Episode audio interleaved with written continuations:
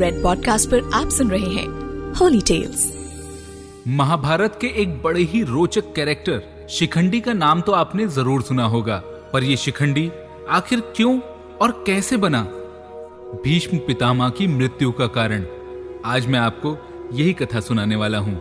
नमस्कार, मैं हूँ हिमांशु शर्मा और रेड पॉडकास्ट की होली टेल्स में आज मैं आपको सुनाऊँगा शिखंडी की कहानी। तो आइए, शुरू करते हैं।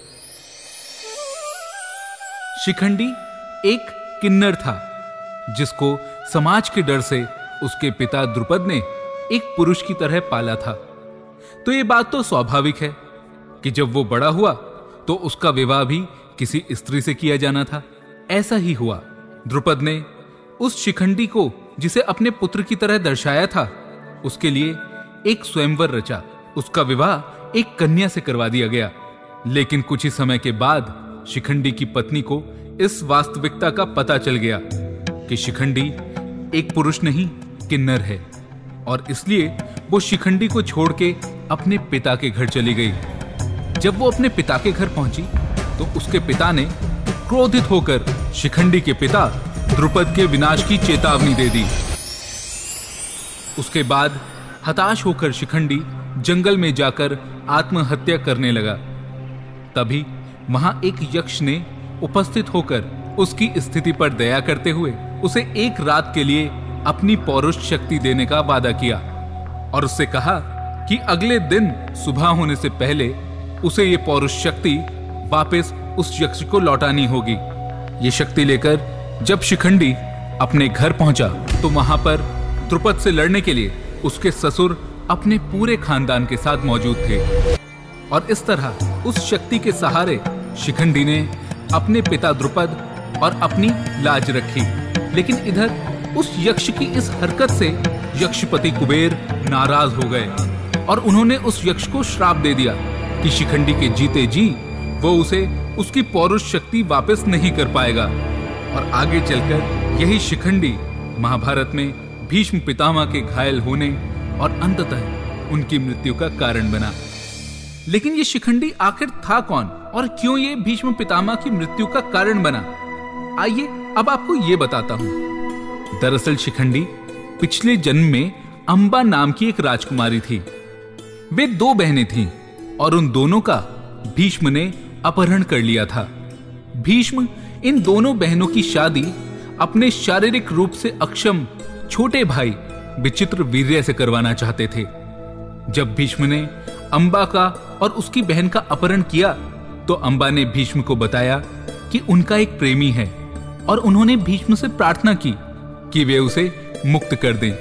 तब भीष्म ने उनकी ये प्रार्थना सुनकर उन्हें उनके प्रेमी के पास जाने दिया। लेकिन जब वो अपने प्रेमी के पास पहुँची तो उसके प्रेमी ने अपहरण होने के कारण उसे अपनाने से मना कर दिया और इसी वजह से अंबा को वापस विचित्र वीर्य के पास लौटना पड़ा। लेकिन यहाँ आकर विचित्र वीर्य ने भी उसे अस्वीकार कर दिया। तब अंबा ने भीष्म पितामह के सामने विवाह का निवेदन रखा। उन्होंने उनसे कहा कि अगर वो उन्हें नहीं अपनाएँगे, वे इस समाज में जीने लायक नहीं रह जाएँगी। लेकिन भीष्म, जो स्वयं आजीवन ब्रह्मचारी रहने का व्रत ले चुके थे, उन्होंने भी अंबा से शादी करने के लिए मना कर दिया। अंततः सब जगह से हार कर अंबा ने परशुराम से न्याय की गुहार की और तब उनकी गुहार पर परशुराम ने भीष्म से युद्ध किया। लेकिन परशुराम को इस युद्ध में निराशा हाथ लगी और जिससे अंबा पूरी तरह से टूट गई। तब निराश अंबा ने भगवान शिव की आराधना की और उनसे ये वरदान मांगा कि उन्हें वे इच्छा मृत्यु दें और साथ ही वे किसी तरह भीष्म की मृत्यु का कारण बने।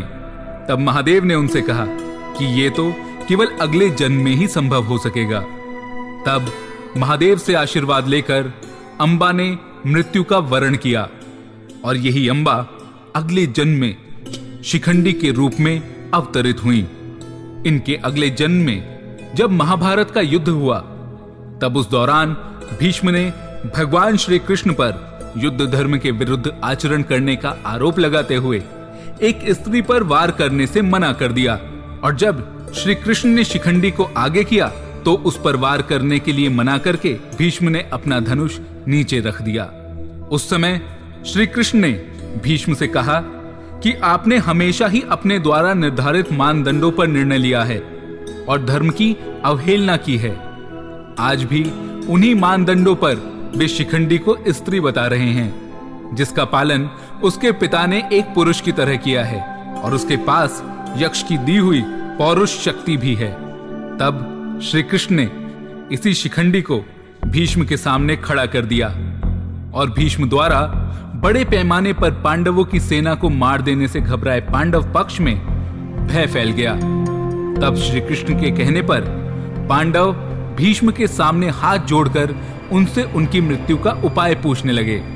भीष्म ने कुछ देर सोचने के पश्चात उनसे वो उपाय कह सुनाया। और उसका उपाय यही था कि भीष्म कभी किसी स्त्री पर वार नहीं करते। इसीलिए जब भीष्म के सामने अपने रथ पर खड़े शिखंडी ने लगातार भीष्म पर तीरों से वार किया, तब भीष्म ने उन पर पलटवार नहीं किया। भीष्म के कवच से सारे तीर टकराकर नीचे गिरते गए। शिखंडी के तीरों में इतनी शक्ति थी ही नहीं कि वे भीष्म की छाती को छेद पाते, तब अर्जुन ने भी पीछे छिपकर भीष्म पर वार किया। अर्जुन और शिखंडी के तीरों के रंग एक थे, इसलिए भीष्म अर्जुन के तीरों को नहीं पहचान पाए। और इस तरह पिछले जन्म में भगवान महादेव से लिए वरदान के कारण शिखंडी भीष्म की मृत्यु का कारण बना। मैं हूँ हिमांशु शर्मा और रेड पॉडकास्ट के होली टेल्स में आप सुन रहे थे शिखंडी की कहानी। ऐसी और कहानियों और जानकारियों के लिए जुड़े रहें एस्ट्रोलॉजिक के साथ फेसबुक इंस्टाग्राम यूट्यूब और ट्विटर पर। और अधिक जानकारी के लिए द एस्ट्रोलॉजिक डॉट कॉम पर संपर्क करें। धन्यवाद You are listening to Red Podcast Holy Tales, written by Himanshu Sharma, audio designed by Shekhar Tiwari. Send your feedback and suggestions. Write us at podcast at redfm.in.